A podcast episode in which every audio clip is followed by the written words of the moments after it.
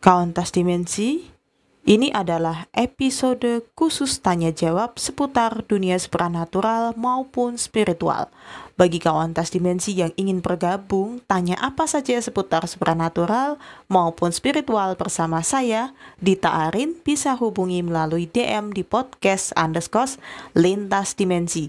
Kali ini saya bersama podcaster dari Blaka Suta Podcast akan menjawab beberapa pertanyaan yang mungkin mewakili rasa penasaran kawan lintas dimensi. Stay tune terus ya.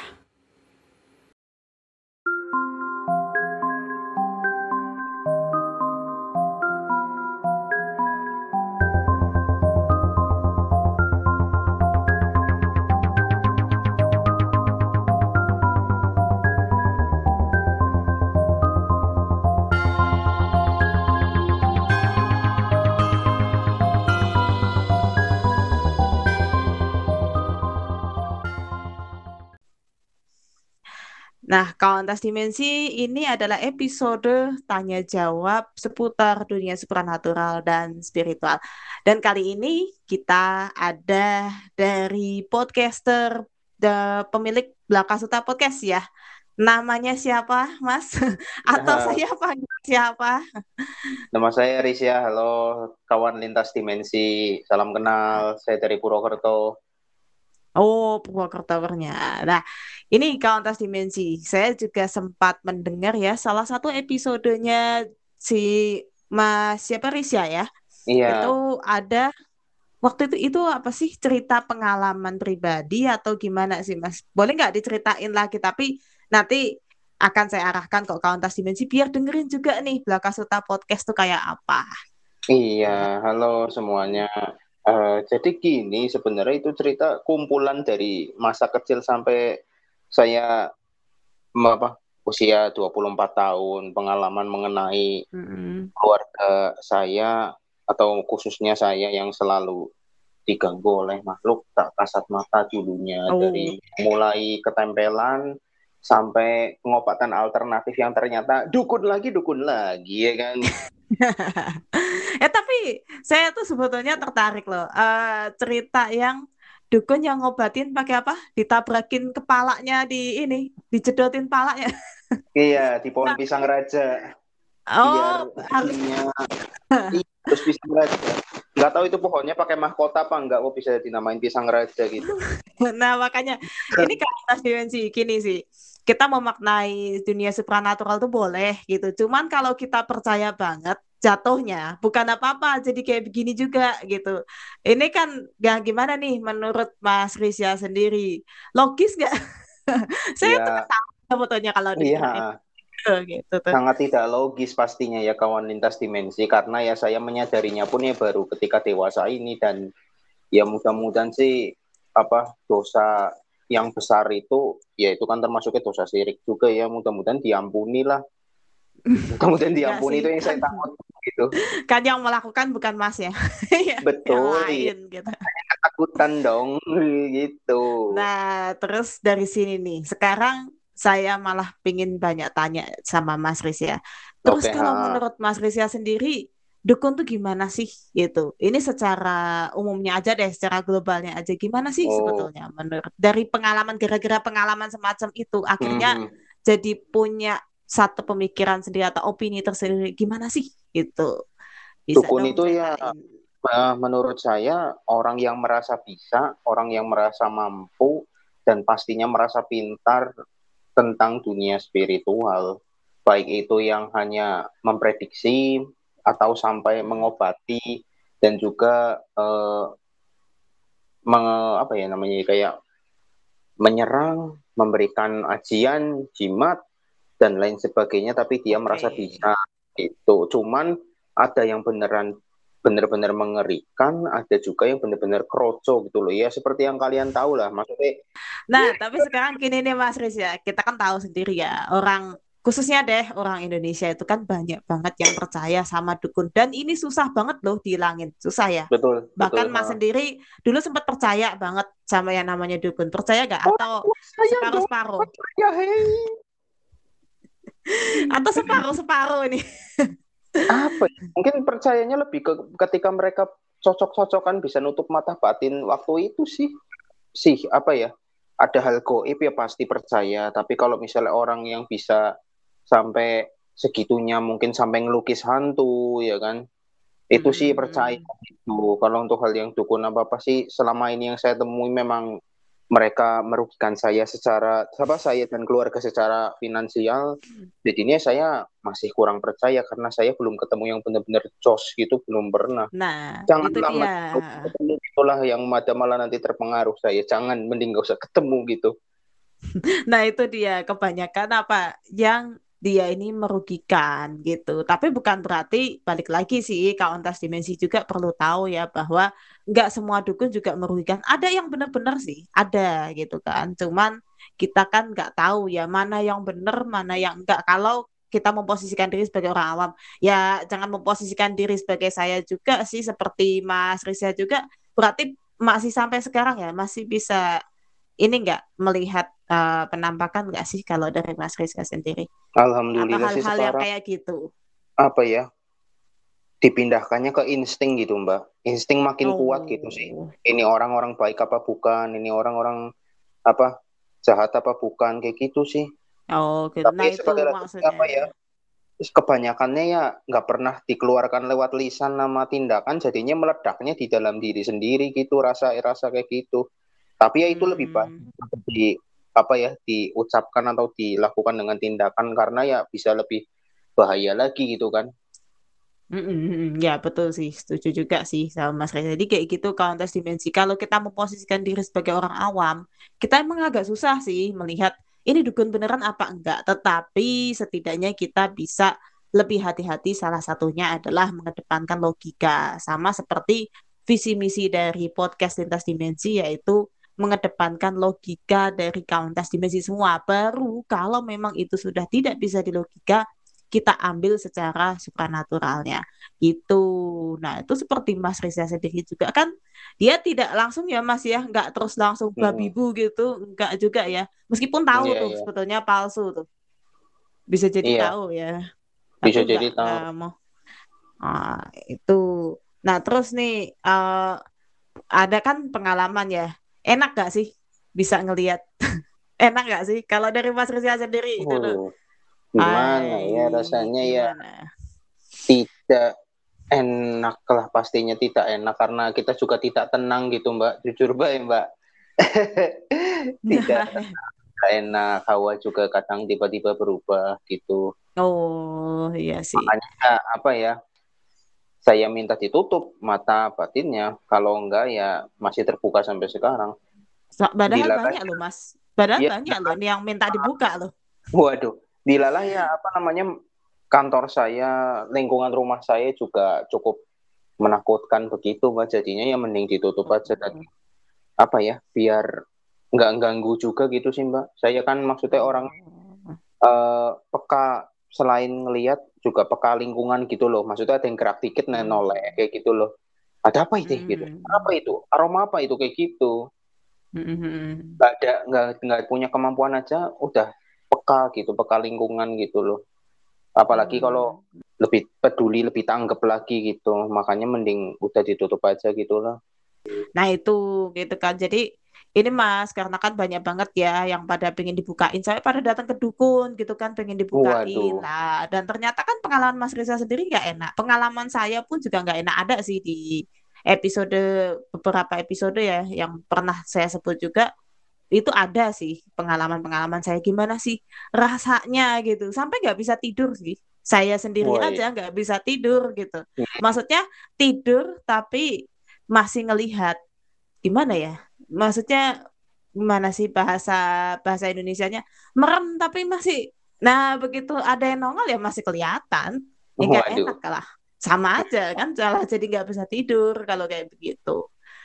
Pernah nggak sih denger-denger ya cerita dari temen-temennya sendiri deh gitu kan? Tentang misalnya gini nih. Wah uh, saya tuh dulu pernah minta tolong nih sama si dukun anu terus katanya tuh disuruh nyebar ini disuruh cari ini gitu. Pernah nggak sih denger-denger cerita kayak gitu? Atau ada nggak sih cerita ke masnya sendiri sih? Atau ya dari teman-teman yang lain gitu. Dan dia percaya banget sama kayak gitu.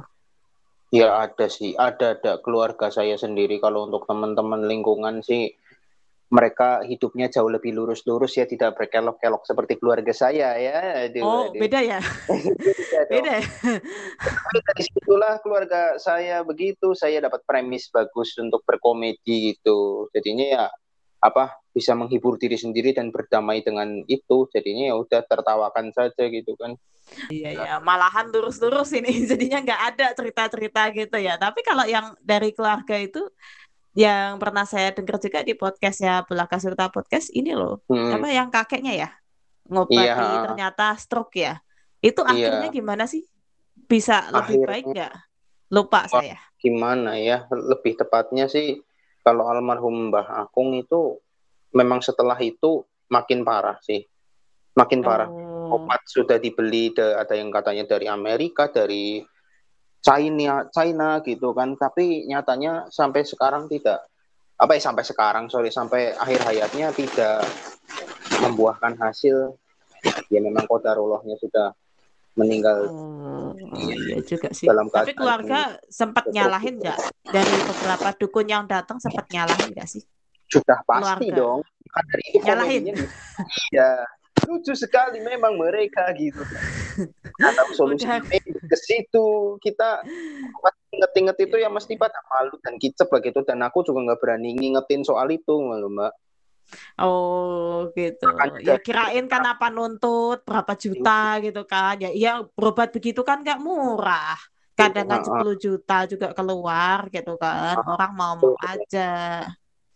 Kalau untuk misalnya cerita keluarga tadi yang saya sambung soalnya uh, misalnya dari keluarga papa, mm-hmm. adiknya atau kakaknya percaya kalau misalnya rumah baru ditaburin garam di pagernya biar nggak ada maling masuk, biar nggak ada kiriman goib uh, masuk ke rumah itu sih percaya dan memang sudah dilakukan. Kadang pernah juga hmm. papa uh, aneh lah gitulah maksudnya dia tuh bikin uh, kayak sate apa kayak sate tapi cuma satu bukan sate sih lebih tepatnya kayak buat nangkal gitu loh ada satu batang lidi ditusukin mm -hmm. ke bawang, cabai sama terasi gitu loh. Aku nembatin oh, wah apa Oh, itu tahu-tahu. Uh, itu biasanya memang untuk menangkal, bisa iya. juga untuk ini biar gak hujan atau apa. Bisa juga sih. Iya macam-macam ya, tergantung penggunaan, tapi biasanya saya sampai mikir kan apakah bapak saya beralih profesi jadi pawang hujan gitu. ya tidak segitunya juga. Ternyata emang buat nangkal. Tapi ya ya maksudnya itu loh Pak kita kita dari orang yang dulunya keluarga emang percaya sampai akhirnya udah menyadari semua kesalahan dan nggak mau ke situ lagi pengennya ya udahlah gitu nggak usah ke dukun-dukun lagi. Karena setahu saya dukun itu ya cuma dua jenis sekarang kalau nggak ngibul ya cabul gitu kan mbak iya emang cuma dua jenis itu aja sih yang bener-bener tuh ah susah banget sih kalau yang benar-benar dukunnya cuma dukun manten, ya kan? Oh iya ya. iya. Cuman itu ya. Iya kan? Ya, nanti kalau dibilang ya namanya juga Mas cari duit, pasti kan lagi itu nanti kalau sudah di ini. Pasti begitu. Manusia duit ibu gitu kan. Aduh, ada ada. Tapi gini sih sebetulnya uh, apa profesi di bidang supranatural ya. Hmm. Itu itu gimana ya? memang kebanyakan kalau yang asli itu malah nggak ngaku, malahan ya, kalau betul. apa sih nggak promosi gitu loh. Masa Tiba-tiba masa iya gitu ya. dukun tuh ada promosinya gitu kan, lihat di majalah gitu, bisa mengatasi segala macam penyakit ya apa? Nah, uang goib tuh. Nah, oh ya bener, ini balik lagi deh, saya mau tanya sama Mas Riza sendiri, nah. pernah nggak denger yang namanya uang goib ini dan percaya nggak kalau uang goib itu bisa datang? Saya dulu kalau, ada percaya tuh. Kalau dulu sih sempat dikirimin SMS gitu loh, Anda butuh anda kesulitan keuangan, hubungi Ki Ageng gitu. Ki Ageng siapa oh. gitu.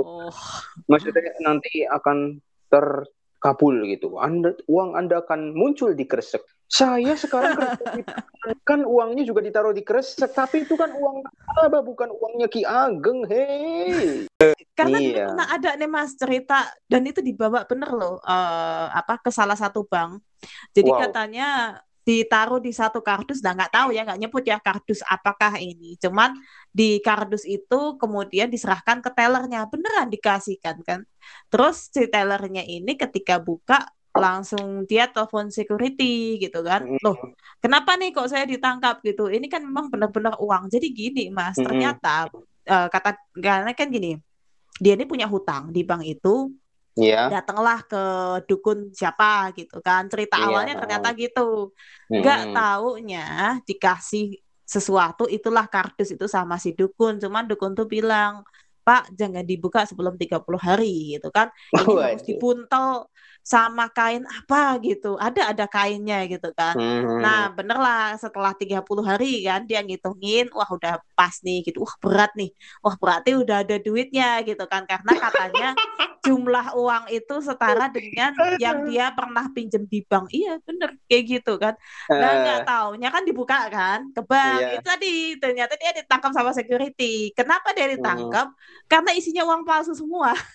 Waduh, waduh. Nah, dia ya makanya kan ya kalau bank kan tahu ya itu ini ya kalau isinya uang palsu semua kan jelas dikiranya pasti orang ini mau kriminal dong gitu. Hmm. Nggak taunya itu tadi. Ya sebetulnya salah satu korban. Tapi itu masih ada itu tahun berapa ya?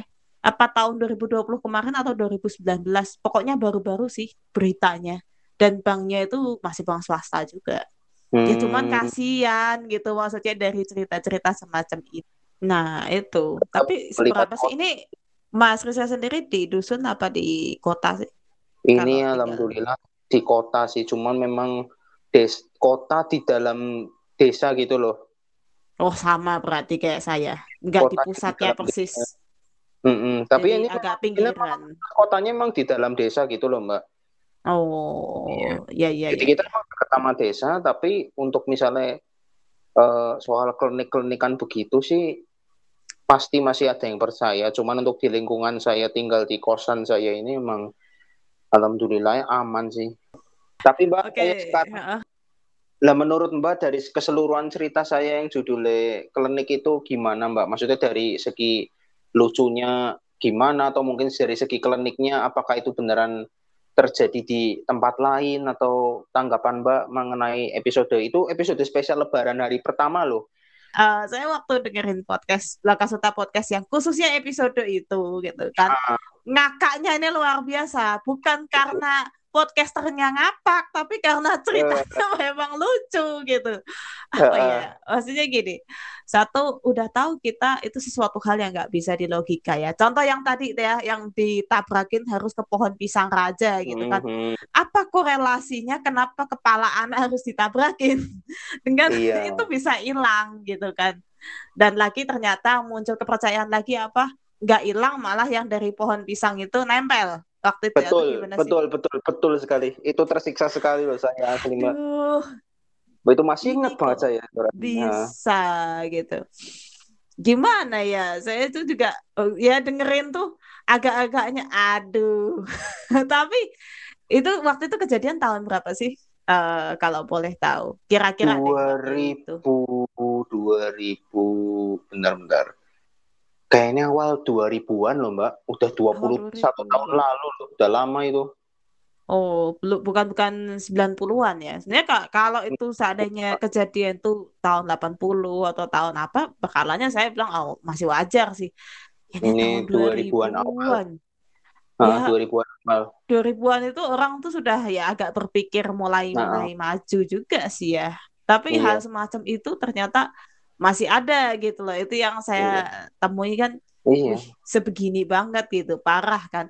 Terus Ya yang tahun apa lagi tahun sih? itu Purwokerto ya memang belum jadi apa-apa sih. Maksudnya ya emang masih kota hanya kota kecil aja belum yang udah masih udah dilirik sama orang-orang Jakarta, orang-orang Bandung dan sekitarnya buat liburan, Mbak. Oh, Makanya iya masih ya, kota belum kecil sih ya. Ya, ah, Mm-mm. tahun 2000-an lagi, 2000 awal gitu. Sih. saya saya pribadi juga ya juga mungkin dibesarkan di lingkungan yang ketika ada seorang anak terkena gangguan goib, ya otomatis larinya ke dukun. Mereka Iya belum sih. berpikir larinya ke kiai, belum.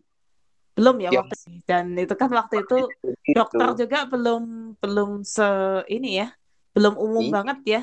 dokter belum waktu itu ya. umum lah iya Jadi orang sakit tetap jatuhnya dukun lagi itu. Iya yang ada malah Sakit. dibawa ke klinik jiwa kalau kecil dibawa ke medis gitu kan Lalu Susah apa ya?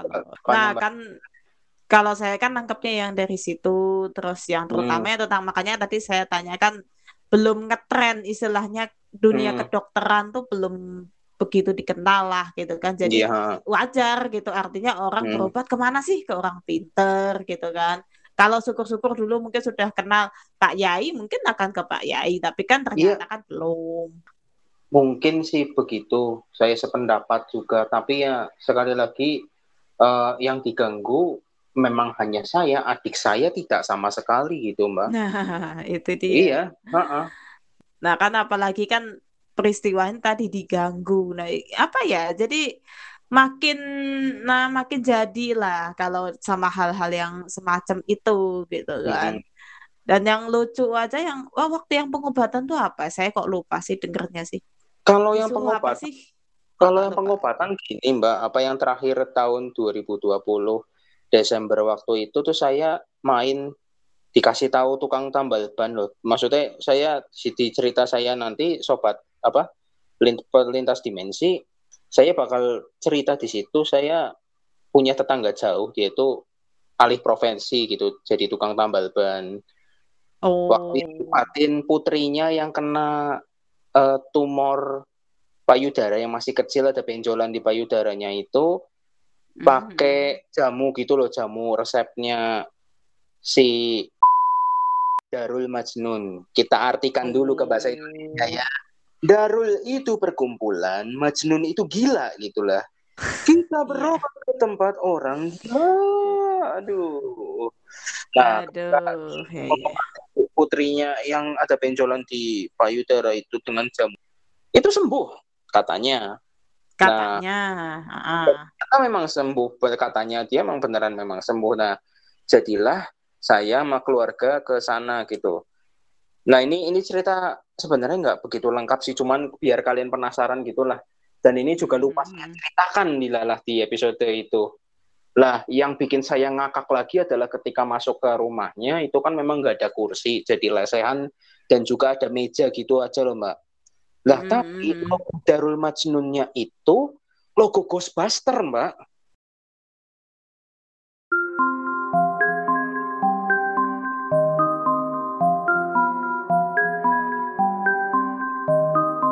Kok bisa?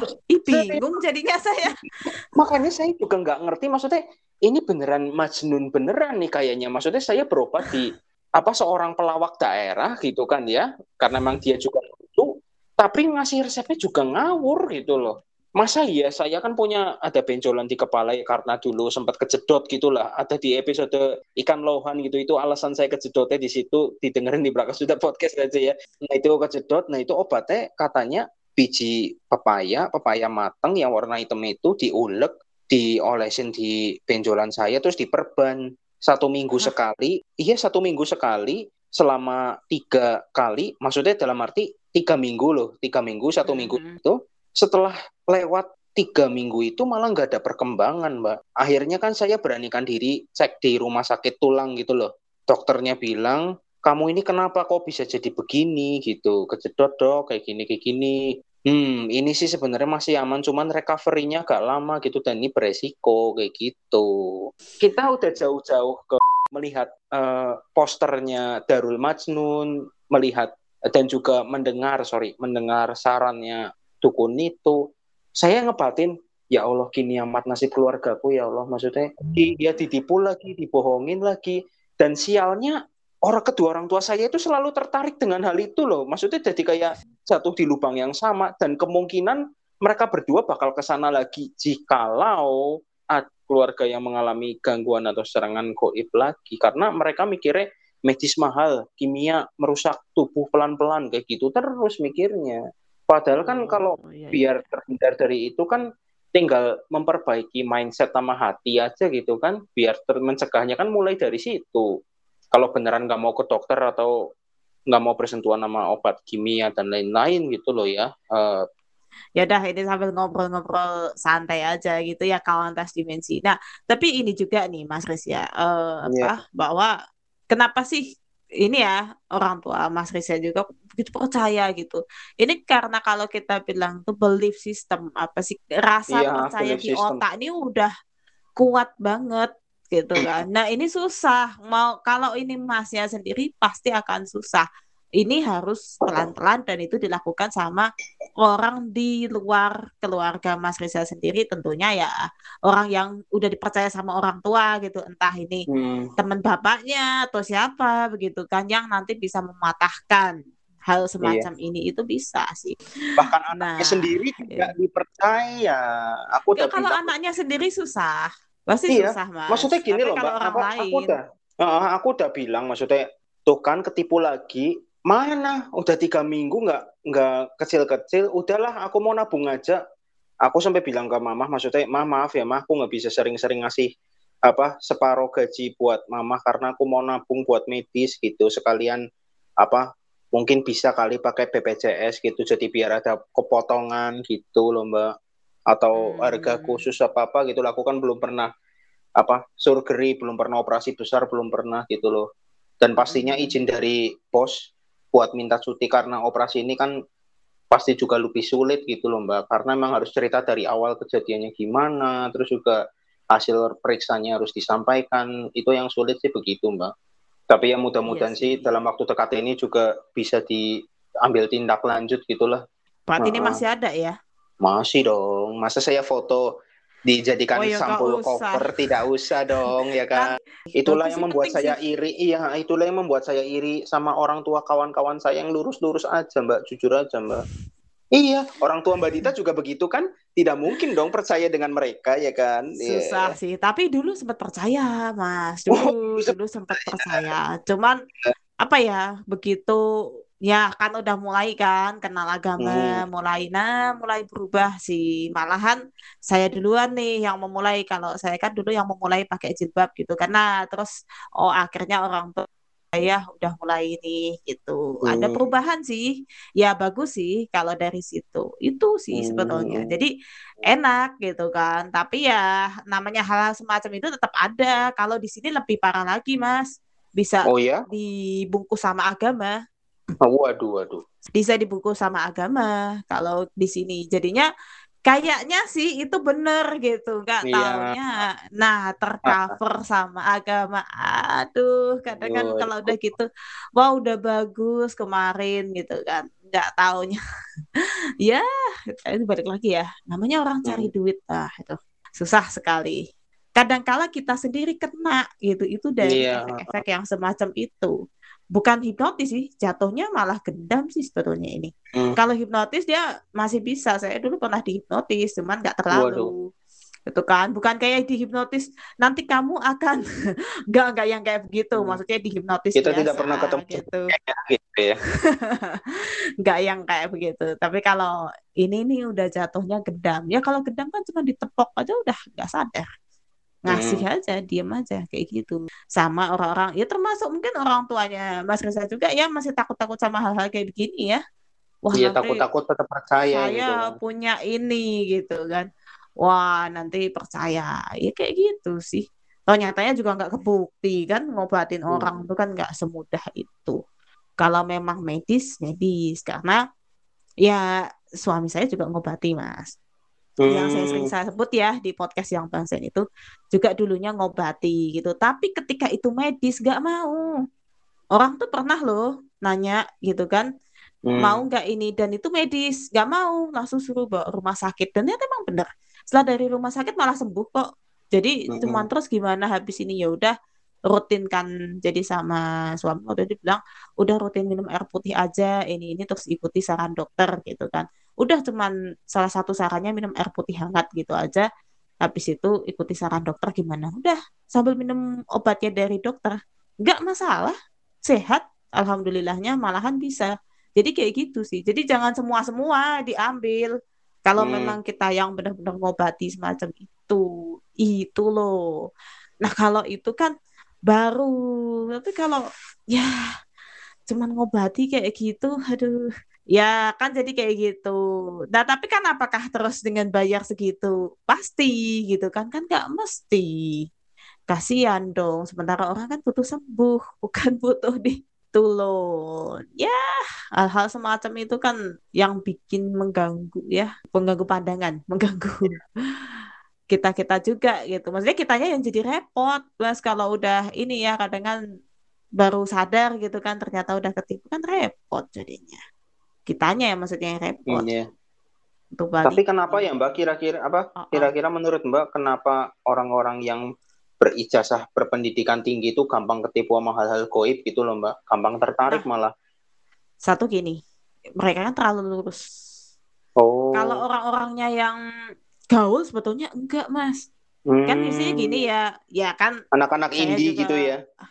Nah, maksudnya tuh pergaulannya luas gitu. Jadi ngobrol sama ini mau, hmm. sama ini. Jadi jangan kalau misalnya ya, misal nih saya profesor maunya ngobrol sama profesor atau yang ya mahasiswa S3 atau ya masih masih di akademik gitu. Enggak hmm. ini enggak enggak akan mudah apa ya?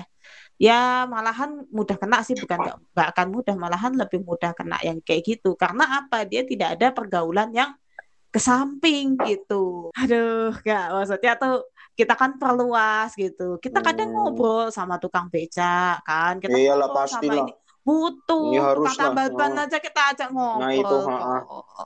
Gimana Pak udah nambal berapa ban Pak gitu kan? ya baru punya adik nih gitu. Gimana deh? Kerja di mana deh? Hmm, di sini Pak gitu. Udah dorong berapa jauh?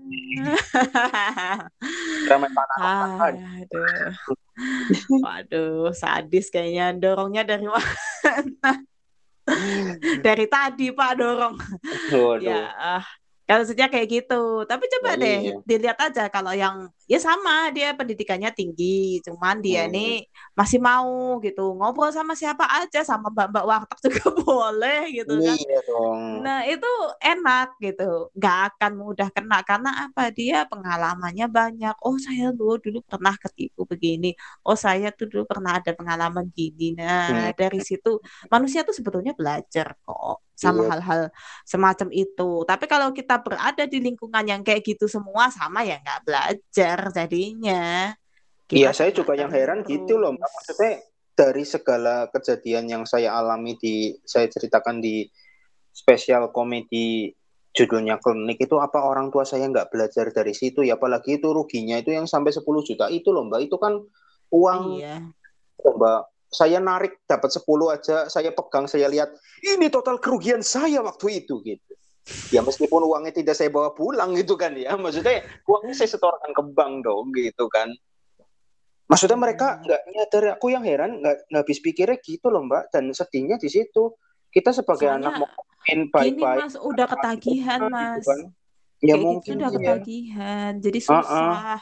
Kita Karena mau ngebentak, kita gitu kan. Nah itu dia susahnya orang tua di situ iya. kita nggak bisa nggak bentak gitu kan. Nah hal-hal yang begini nih kawan tas dimensi, aduh ya, tapi tapi tapi gini sih salah satu bisa kalau itu orang tua kita termasuk saya juga sih nggak bisa iya. kalau kita yang melakukan emang harus ada orang-orang yang itu terbuka tapi gini mas tadi biasanya kalaupun sudah ketemu sama orang begitu malahan akan nutup diri Nah, jadi nggak hmm. mau nggak mau nerima hmm. dari orang lain. Jadinya ya, hmm. ih karena yang udah saya percaya begini kok dari dulu gitu kan, dan hmm. nyatanya terbukti. Terus ada orang yang berusaha ngasih tahu, biasanya akan nutup diri, nggak mau, tetap nggak mau gitu. Wah itu udah susah lagi kalau itu udah jadi batu itu. Bahkan ya, ya ketika Mbak ngomong tadi soal coba dicari orang terdekat yang bisa ngomongin orang tua biar jangan kayak gitu lagi kadang-kadang orang terdekatnya juga yang menyarankan untuk ke situ. Nah itu, itu dia, berarti kan masih berada pada lingkungan yang sama. sama. Nah, tapi dia nanti kalau coba deh uh, keluar gitu kan, maksudnya siapa pun itu orangnya, ketika dia ya, keluar iya. gitu kan, bawa aja ke tempat yang di situ isinya orang tuh nggak ada mikir ke situ, pasti dia jadi nggak nyaman. Atau minimalnya adalah ya malu deh gitu. Hmm. Tapi kalau orangnya masih mau belajar, enak mas, ini bisa berubah. Cuman nah, kalau iya. yang nggak mau, pasti balik nah, lagi, tetap. Nah. karena udah ketagihan sama jika masih ketagihan maka Heeh. sama aja tetap Iya, bakalan balik lagi itu betul. Ya. Kalau untuk saat ini sih alhamdulillah udah enggak sih Mbak. Maksudnya dalam arti udah enggak bahas-bahas itu. Kalau untuk orang tua loh ya, kabarnya juga baik. Sekarang juga jadi Pak RT dan Bu RT, mana lucu sekali mereka berdua gitu kan. Oh, ya kan bagus malahan. Jadi nggak mikirkan ke sana gitu. Jadi Iya, kita harus cegah supaya orang tua kita nggak mikir ke arah itu. sana gitu kan. Kita kasih kesibukan gitu kan. Kalau Makanya kawan nggak ya, makanya kawan lintas dimensi bersyukurlah orang tua kalian yang sibuk dengan gadget-gadgetnya, sibuk dengan acara-acara dan lingkungan keluarga, tidak terpengaruh oleh dimensi-dimensi goib gitu kan. Yang penting orang tua kalian diajarin apa itu hoax gitu loh, biar tidak asal ngeposting di status WhatsApp begitu ya. Tapi emang iya sih. Banyak yang masih kejebak kayak gitu. Dan itu hoax juga ya. Berarti dukun yang kemarin hoax dong. Nah, Hoax secara offline-nya. Kalau Maksudnya yang hoax di ya. WAG itu kan off online gitu. Hoaxnya Iya. online. Nah ini dan ini ternyata kauntas dimensi obrolan Iya. kita adalah tentang pengobatan yang absurd banget. Dan ini kapan-kapan deh. Kapan-kapan absurd. eh, saya akan bahas tentang metode pengobatan supranatural yang lebih ini. Pernah Iya. jelasin sih. Saya pernah Iya. jelasin Mas di episode metode pengobatan supranatural pernah ada, cuman pengen satu season, satu episode satu-satu gitu. Jadi biar Hmm. pada ngerti semua gitu. Yoi, Biar nggak terjebak sama apa tadi Darul Majnun. Itu saya itu nama disensor tapi lagi. lucu gitu loh ya udah tidak usah disensor saja nama Darul Majnun begitu kan karena lucu sekali gitu kan Gimana Jadi- mau disensor? Nggak usah. jangan dong potong dong gua aduh jadi begini mbak apa namanya eh, Ya, ya, ya. yang jelas sobat Mm-mm. lintas dimensi episode kali ini memang tidak memuat unsur yang menyeramkan tidak jadi memang kita ngobrol santai aja kita Iya. saya juga ya pengen menghibur kalian juga sekaligus silaturahmi ke podcast lintas dimensi ini dan juga yang jelas tujuan utamanya memang menambah pendengar gitu ya. Yes, Iya. betul. Ya fans saya mendengarkan lintas dimensi terus juga sobat lintas dimensi mendengarkan Belaka Suta podcast begitu. Sungguh mutualis Oh, sekali collab ini ya luar biasa. Nah ini ada pesan nggak nih? Mas Rizky ada pesan nggak buat kauntas dimensi dari obrolan absurd kita malam ini? Saya ketawa terus nggak bisa. Ya apalagi saya Anda memang Aduh.